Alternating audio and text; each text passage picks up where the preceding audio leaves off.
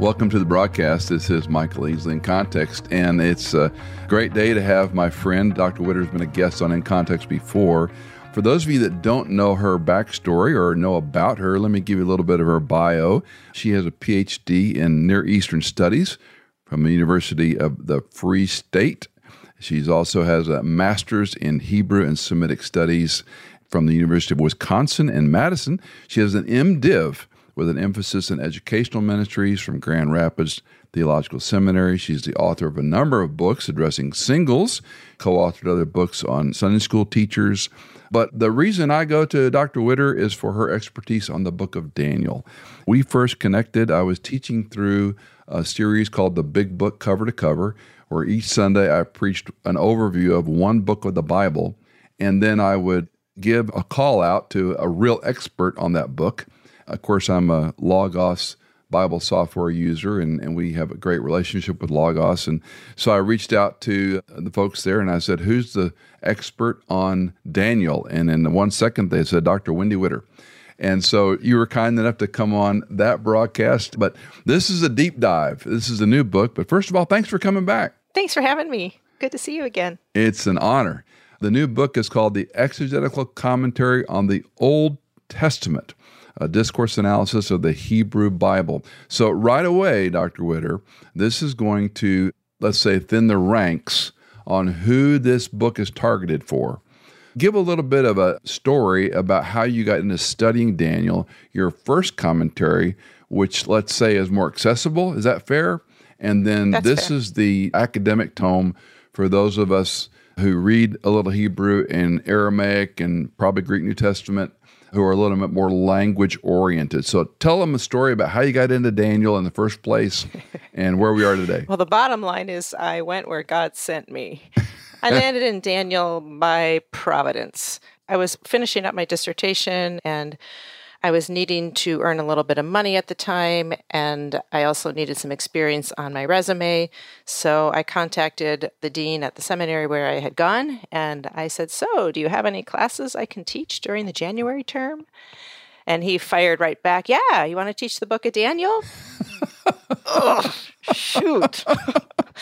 It was at the bottom of the list, the books I would have chosen, right next to Job, probably.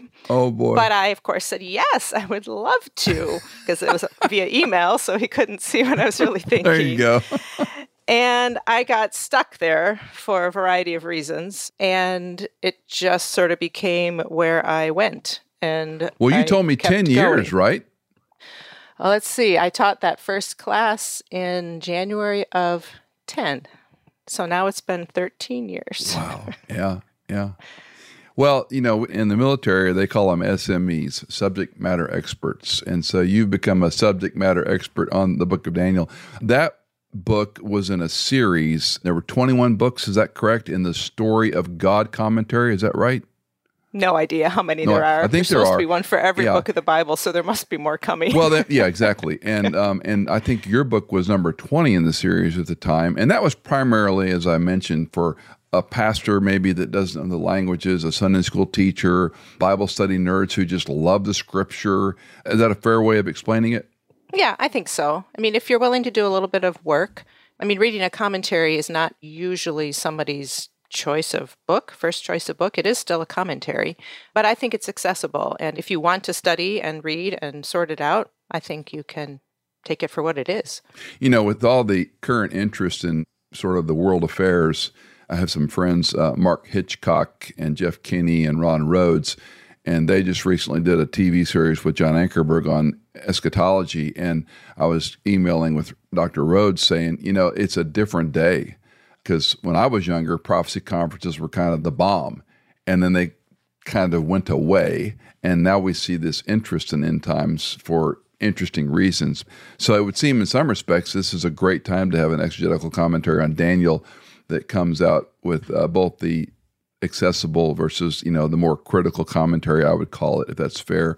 Now, since you're a Hebrew, Aramaic, and Semitic studies scholar, help those who don't know what that means, because we toss around ancient Near East and Semitic and so forth, but that sounds like nuclear physics to them. What does that mean for a person that's not accustomed to these terms? Semitic languages is a whole family of languages. So there's the Romance languages and Indo-European, and there's language families. So the Semitic languages include languages like Hebrew, Arabic, Aramaic, which is relevant in the book of Daniel, and other languages in that part of the world. If you're in ancient times, you know, you throw in a couple others that no longer really exist. So the book of Daniel actually uses two of those languages. So it has the Hebrew language, which is what most of the Old Testament is, and it also has a sizable chunk of Aramaic. So Hebrew and Aramaic are cousins, or even sister languages. They're very similar. The alphabet looks the same. Yes. So if you know one, it's not quite as difficult to learn the other. But they're in that family of Semitic languages. Yeah, I did 4 years of Hebrew and 4 years of Greek and took some electives and still worked with my Hebrew and Greek until recent months, when I retired from being a full-time pastor. But interestingly, it's a rich exercise, but it requires discipline, even for students in seminary. I love what Logos has done for us, but it's a different, vein, right? I mean, there aren't a lot of people that are going to say, oh, I'm going to learn Hebrew. I mean, they'll learn the alphabet and they'll quit. Yeah, I think one of the things I loved about studying the biblical languages, despite all the work that it was, is that I come to the Bible from a rich Christian background and Christian education, and so much of it was familiar. But when you study the languages, you come to a screeching halt. Yes. You are going word by word, by painful word. And it really forced me to see things I'd never seen before. That's the payoff for the work in the languages. I was listening to a commentary, a Hebrew scholar, Mark, Furtado, yeah. Yeah, mm-hmm. On one of the Psalms, and I was just blown away with the very same thing you're saying, the word-for-word analysis that he's gone through. But anyway, let's get back to your book. One of the things I want to say to folks, this is a niche book. It'd be a book to buy for a pastor or a serious student of Scripture or someone perhaps in seminary. It's a great book to have on their shelf. But one of the things I loved looking through the book was, and it's a pre-order right now, but I was given an advanced PDF copy, the layouts you put together of the Hebrew, Aramaic, and not just the interlinear, but the English text, and then a rendering, if you will. It was so helpful, Wendy, to see that graphically. As a person who can work with the language somewhat, I was like, this is brilliant. Was that your idea, the publisher's idea? Oh, no. That's the series. Okay. The entire series does that, at least the Old Testament side. There is a New Testament series. I'm just not sure if they have the same format. But the emphasis is on the language and the words. And you say context matters. And this series is all about literary context. How do those words fit together? Well, I commend whomever with the series, and you obviously did all the spade work. But to me, there's something about seeing that versus reading a commentary and parsing and chasing down BDB or whatever. This takes it to a new level for me to see it that way. I just want to give you a chance to define some things that people are not always familiar with. Again, we make presumptions. Genre. What does genre mean? Well, it's simply a kind of writing. So we're really familiar with genre. Just maybe not the word. Right. So if you are surfing the internet or reading a newspaper, you know exactly, or you hopefully know, when you're reading news versus when you're reading a comic strip versus when you're reading an ad or an editorial. You can tell because there are certain rules or expectations that you bring to a specific kind of writing. Biographies, those have a certain kind of expectation. In the Bible, we're talking about poetry, narrative, which are stories, genealogies. Yeah, there's a dozen or more kinds of genres. So talk to us specifically about Daniel and genre. Daniel's odd because it has two primary genres. The first 6 chapters are narrative. They're stories, very engaging stories. Yes. And the second half of the book, which lots of people don't like to preach or read or do anything with, they're set in narrative.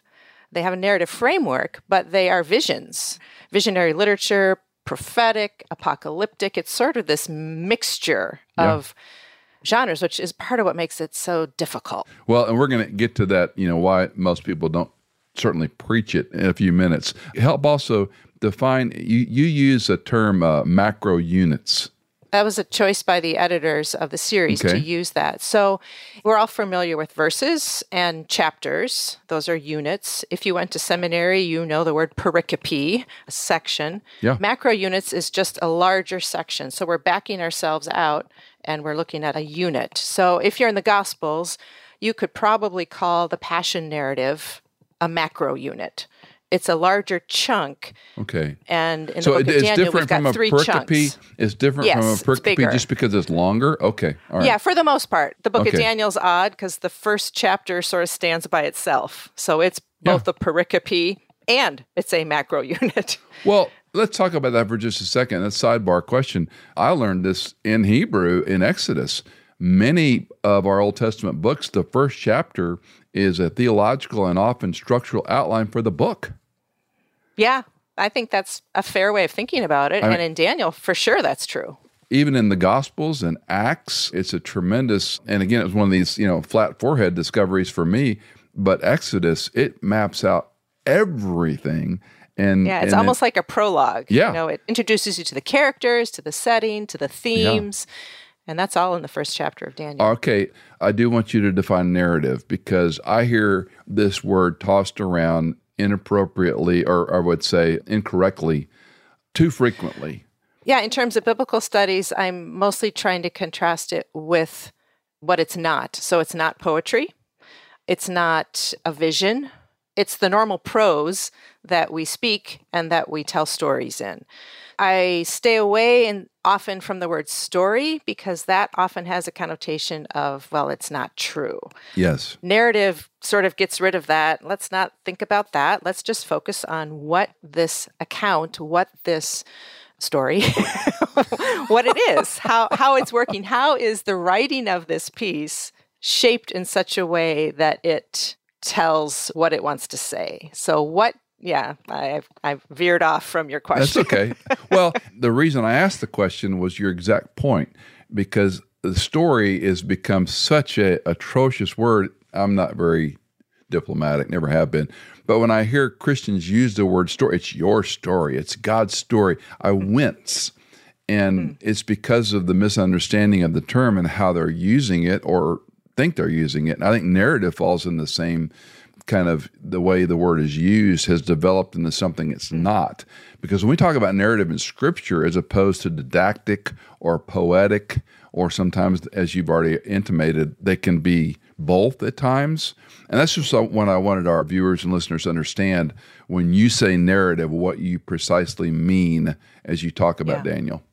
Yeah, most of the Old Testament is narrative. Most of the Gospels are narrative. It's just the normal way in which we speak and it's the way the account is related. Yes. This happened. This person spoke, Ruth and Naomi. Right. It's a style of writing. It's not a genre necessarily, but it's a style of writing. That's what I wanted to be sure I was not wrong on.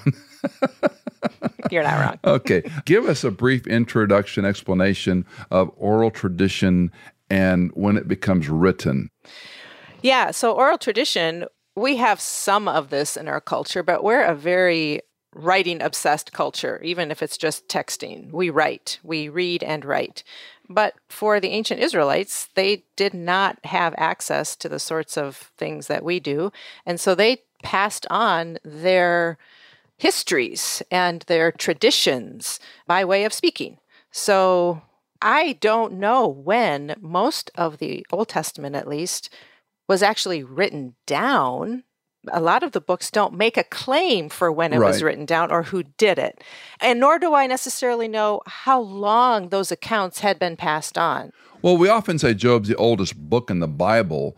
I find that fascinating at so many levels. But from an oral tradition to what we might call the Masoretic text or something, that story had to be told. And then, of course, this gets into inspiration and transmission errors and so forth and so on, because it's a big subject. And the preservation of the Old Testament ostensibly is better than the New. We have fewer copies of it, at least. But yes, the Jewish scribes were meticulous about what they were copying and passing on. I'm sure you've been to the so-called Essene community in Masada in that area, the scriptorums. And I mean, the first time I really spent time there to understand the errors and why we have the so-called Dead Sea Scrolls, these copies were errors. And you know, you couldn't destroy them because you had written down the very words of God. So you put them in a clay crock and buried them in the desert. Right, right. Anyway, it's a fascinating field of study. But the remarkable part to me is in the transmission of those stories that they handed down, and when it finally was captured in writing. And then, of course, you know far better than me, the point system that's added later on, which we would say equivalency of vowels. It's just remarkable. And then when Daniel, you throw in some Aramaic, it's got to add a layer of complexity. Mm-hmm. Well, I think back up to the oral tradition, I think it's hard for us to get our heads around how that worked. Sure. I think a common thought is, well, it must be like a game of telephone. How did they get it right? They're passing it on and passing it on.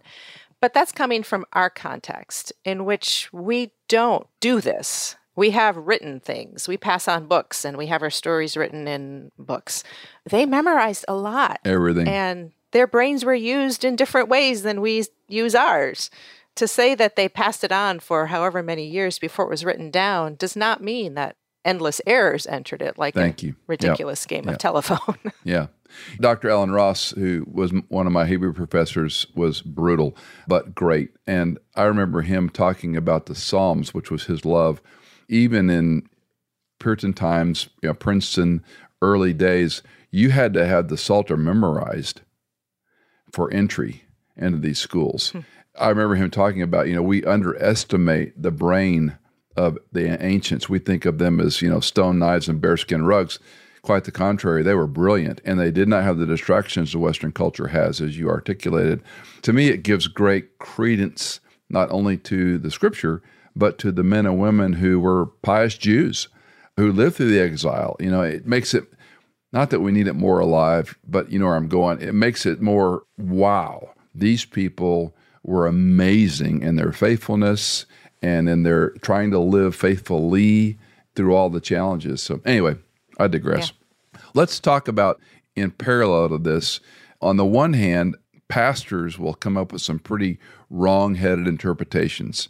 Daniel is, and we'll get into this maybe more in detail, they don't teach chapter 7 and beyond.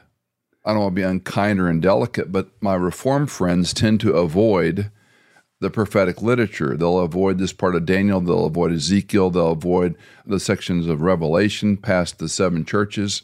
What's your take on that? And obviously you've been a student of this for 20 plus years now, so I applaud you for working with the text, but why the avoidance, Wendy? Because it's hard. It's an unfamiliar genre. I don't want to lump Daniel in with the same kind of prophetic writings as Isaiah, Jeremiah, and even Ezekiel.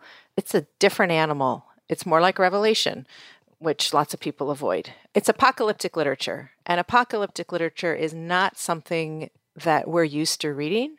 It's full of symbolism. A lot of the meaning of that symbolism has been lost to us, so sometimes we give it our own meaning, which isn't necessarily helpful. But one of the goals of this literature, well, the primary goal of this literature was to encourage people who are suffering. It's the language of oppressed people. It's the literature of oppressed people.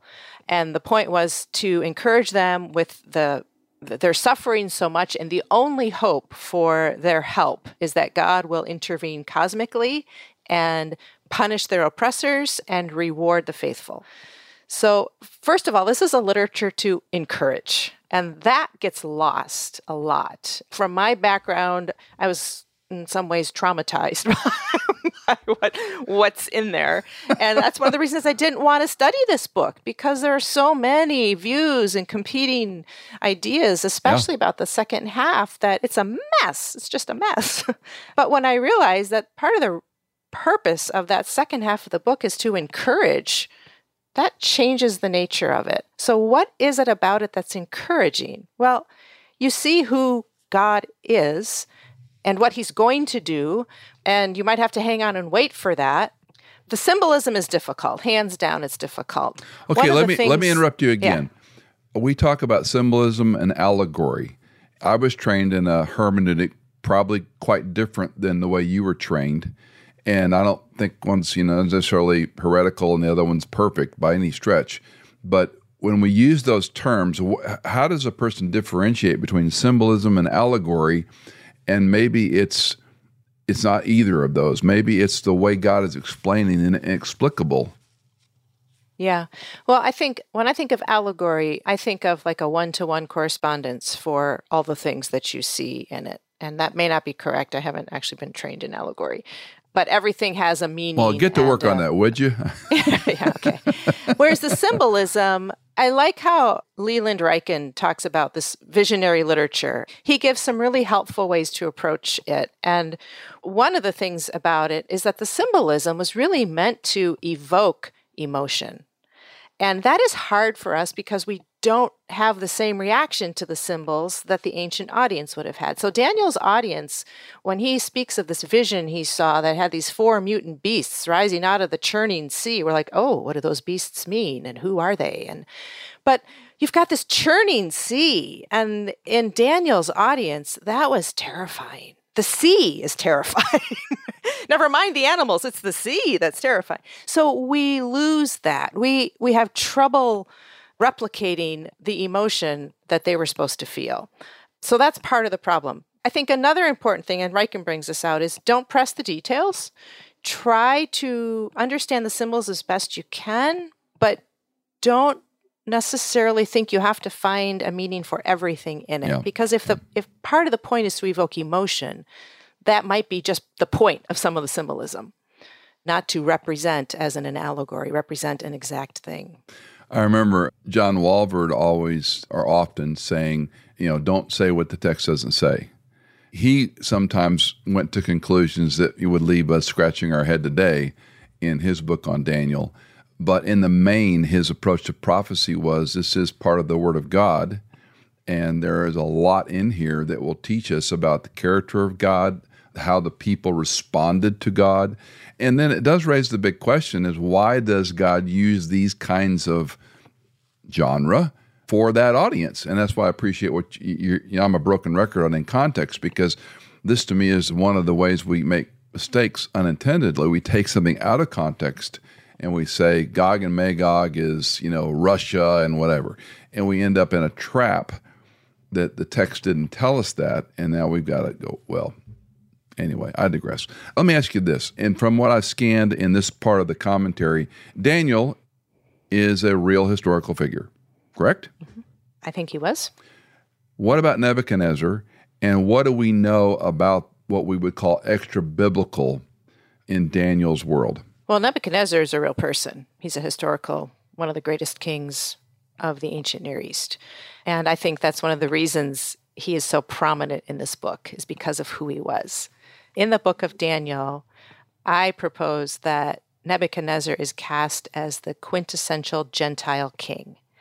He's really the focus, other than God himself. Nebuchadnezzar is the focus of chapters 1, 2, 3, and 4. But by the time Nebuchadnezzar leaves the book, he is praising the God of Israel. And God gives him all of his power back. So it's not that Nebuchadnezzar has all this power. That's not the bad thing. It's that Nebuchadnezzar didn't acknowledge where he got that. So by the end of when Nebuchadnezzar exits the book, he is basically bowing his knee to the God of Israel.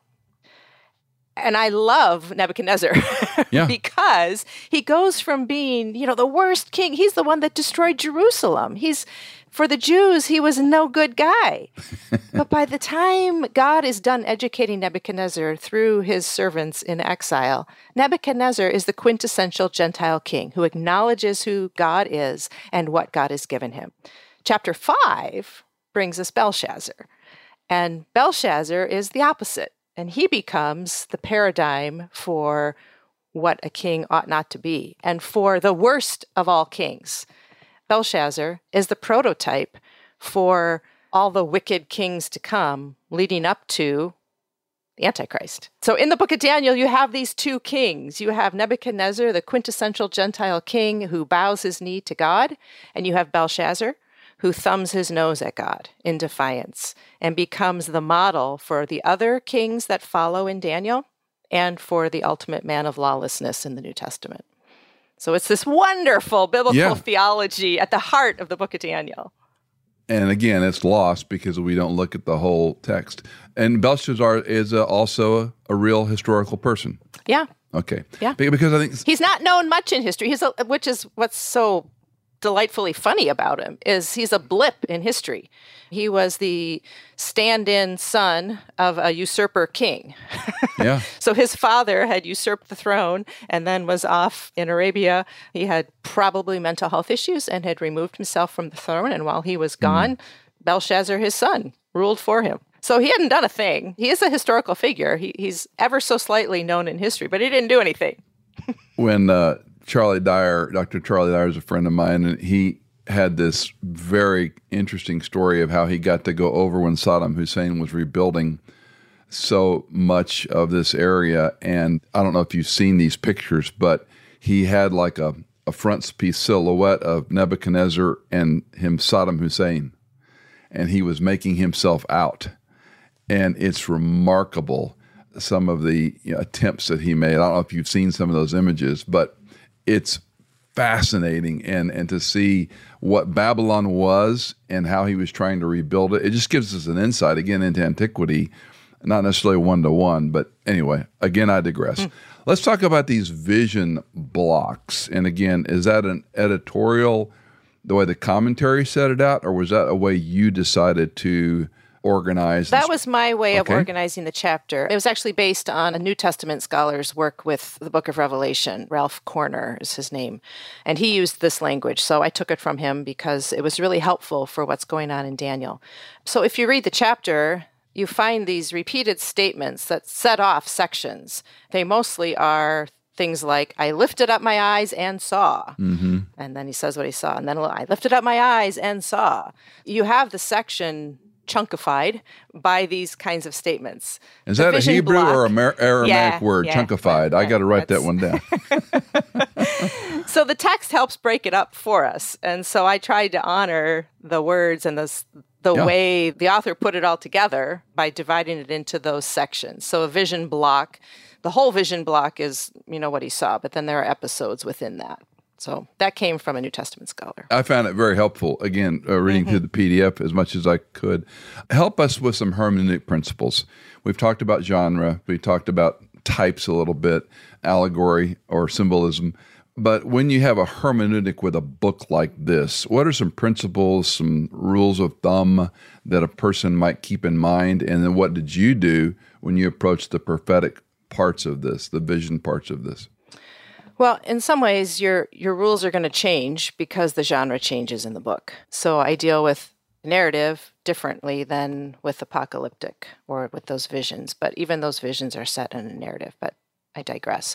Well, one of the basic principles is to recognize the genre and read up on it if you don't know the rules of how that genre works and how, as students of the Bible, we let the language use the genres of the time and we learn how they worked rather than bringing to it our expectations for what they ought to be doing. And so when I read narrative, I approach it like I do other narratives in the Old Testament. You want to see the whole context. How does this fit? It's sort of the concentric circle thing that I've heard other people talk about. I didn't make this up, but you have your verse with your words, but that fits in a larger unit, in a chapter, in a macro unit, and how does that fit in the book? And you sort of work your way out so that you can't ever become too lost in the forest. You have to back out and you have to see the big picture. How does the book of Daniel itself fit in the biblical story? I don't know that the hermeneutical rules change from other books that you read. You have the same set of rules. You honor genre.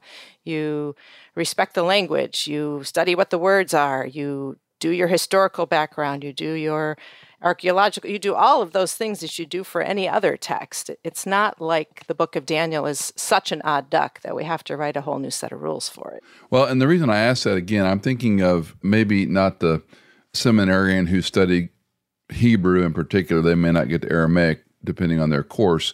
And when he or she is sitting down, it's a labor. Again, even with all the tools that we have at our disposal, even with those resources, it takes time to unpack this. And so when I do Bible study methodology and teach it in English, it's one thing. When we're looking at the original language, I mean, you've already said it, but slowing down is the biggest thing. And then the constant exposure to that genre before I understand what's the author doing. To me, it just takes a little more spade work than if I'm doing Psalms or if I'm teaching didactic literature. Yeah, because the units are different. The continuity, and you already talked about these last chapters are very complicated, and some even think they're kind of a mishmash. Yeah. I think one of the things that is helpful when you look at the last half of Daniel, there are four units. There's chapter 7, chapter 8, chapter 9, and then chapters 10 through 12. And if you are preaching the book of Daniel, I don't think you really need to say much about chapter 11. It is a recounting of the history, the Seleucids and the Ptolemies during the second... It's this detailed recounting of history that if you try to preach that exegetically, you know, that whole chapter, you are going to have walkouts. No one's going to stay. And you might put yourself to sleep. It's really difficult. And you miss the point. Part of the point of all of that is that God is in charge of this history. It's this incredibly detailed thing, but God is the one behind it. And so you have those hints. You have to be smart and be wise about which parts you choose to preach. When you do chapter 9, which has the 70 weeks tacked on at the end of the chapter is an amazingly beautiful prayer of confession. And that is 18 or 19 verses of it. And then you've got these four verses at the end. the dismal swamp of Old Testament. You don't have to preach that. Now, wait a minute. Come on, Dr. Widder. You do not. That confessional prayer. Oh, my word. If you don't preach that, you have missed chapter 9. Well, let's say we do both. How about that? Okay, you can do both. But I think one of the things that's helped, keep the big picture. And so when I think of the big picture of the book of Daniel, there are two themes. The first one is take heart. Your God is in control. Your God is the one on the throne. And so when you slog through those visions, the point of those is to encourage the people, the original audience. We have to slog through them. They did not. The point was to encourage them that your God is in control. It doesn't matter what the world looks like. It doesn't matter what you're going through. Your God is the one on the throne. So take heart. That's the first part. The second part of this book is to stand firm. Because you know who your God is, you can endure whatever comes. So if you can keep that big picture in mind, take heart and stand firm. You've got the book. And at the heart of this book is chapter 7, which is this, you know, it's got a wacky vision in it, but don't miss the heart of the chapter, which is this amazing Dear view. Jesus, forgive Dr. Widder. You said you're a wacky vision, but I still love her. Okay. Well, no, the wacky part is the beasts. I know. Those mutant beasts. But the contrast in the chapter is when this figure like a son of man, this human figure enters the picture. And you have, I mean, it's a beautiful chapter.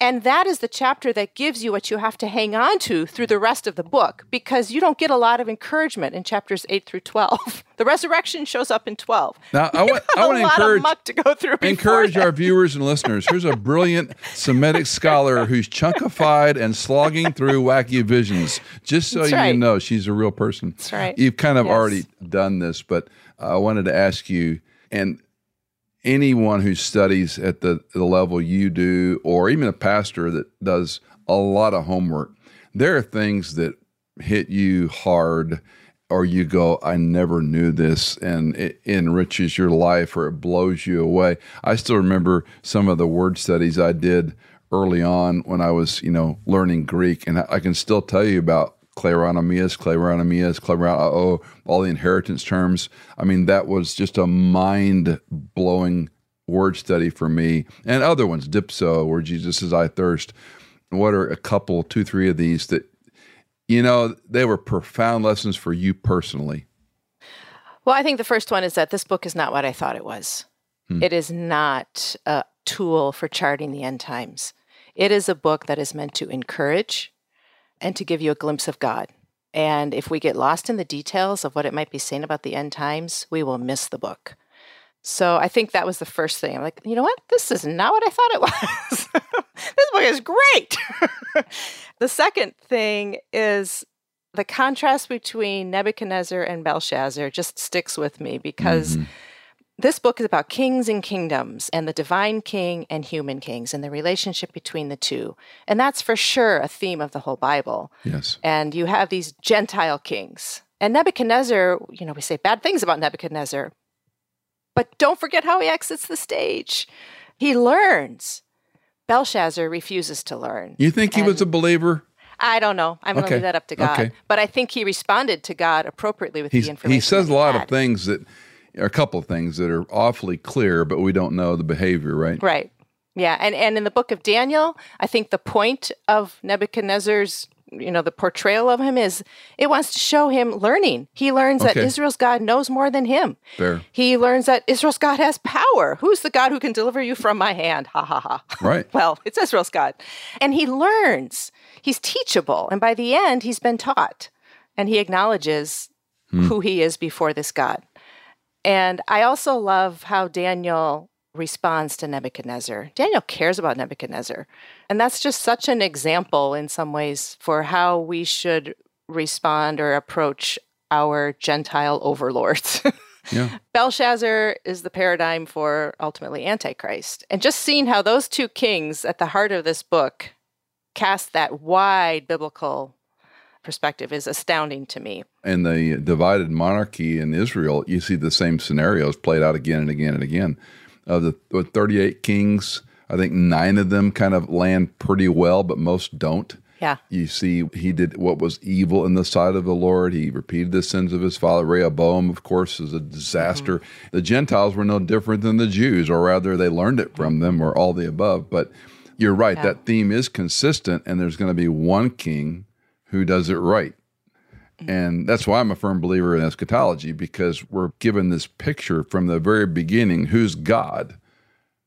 Me, who made you in my image, or you? And that is the battle throughout. And by the time we want a king to be like other nations, okay, you're going to be like other nations. And then, of course, they're surrounded by enemies on every side. But anyway, I digress. You were going to say one more thing. Forgive me. The last thing that strikes me every time I read Daniel 6, which is Daniel in the Lion's Den, is the contrast that the chapter makes between laws. You have the law of Daniel's God, and then you have the law of the Medes and the Persians, which cannot be changed. Yeah. Isn't that wonderful? And it's setting these two things against each other. And the bottom line is that Daniel's enemies thought, well, if he obeys the law of his God, we got him, he's going to die. If he obeys the law of the king, he will live. But it's the opposite. Yeah. And in the biblical story, that is always true. God's law is always life-giving, and the other law leads to death. Mm-hmm. From the beginning, Genesis 1, 2, and 3. God's law, God's instructions are always life-giving. Obedience to God's law brings life. And that's what it does in Daniel 6. So I love that reminder, too. That's great. As I've surveyed Scripture, I often talk about the Western notion of success. And we think about God's blessing and bigger, better, newer, more, and prosperity and all these other tenement things that are stuck to the idea of Western Christianity. And you think about the characters in Scripture, most of whom failed tremendously. I often think about the most successful prophet in the Old Testament was Jonah, and he's clinically depressed and mad at the end of the book. And all the other prophets are begrudging and reluctant, and they mess up. And of course, I mentioned the kings earlier. Daniel is a bit unique.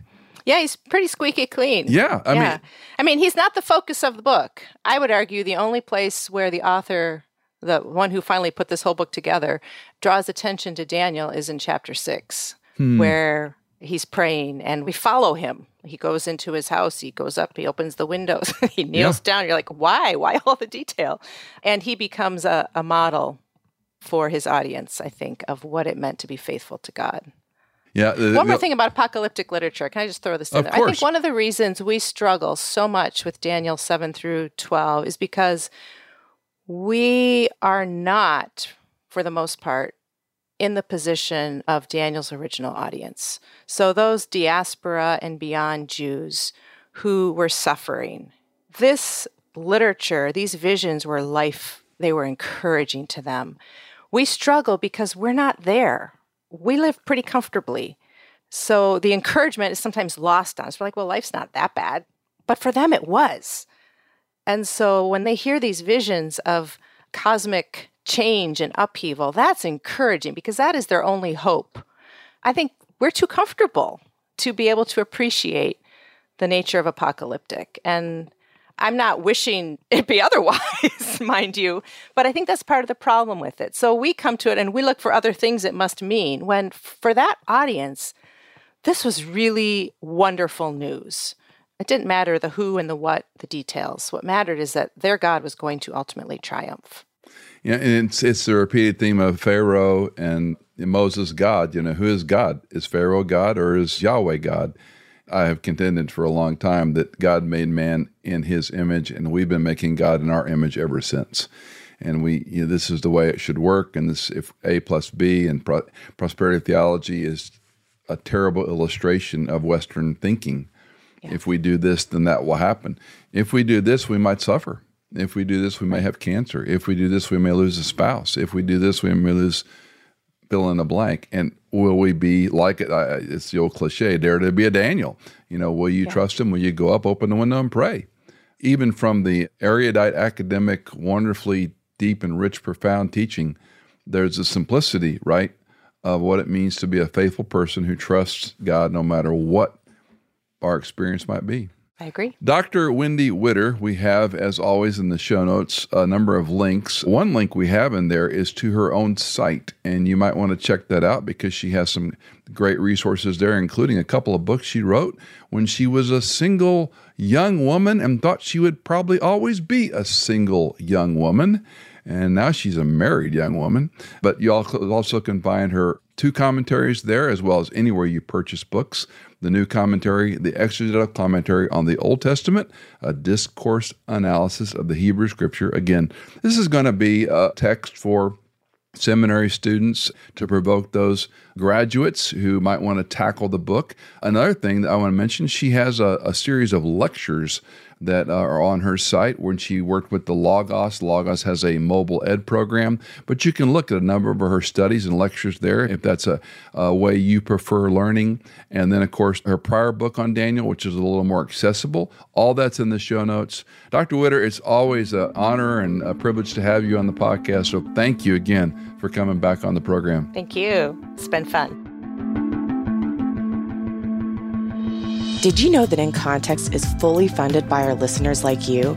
If you are a regular listener, would you consider giving a one-time or perhaps monthly donation? You can give at michaelincontext.com. In Context is produced by Hannah Seymour, mixed and mastered by Sonomorphic, and music composed by Tycho and Blair Masters.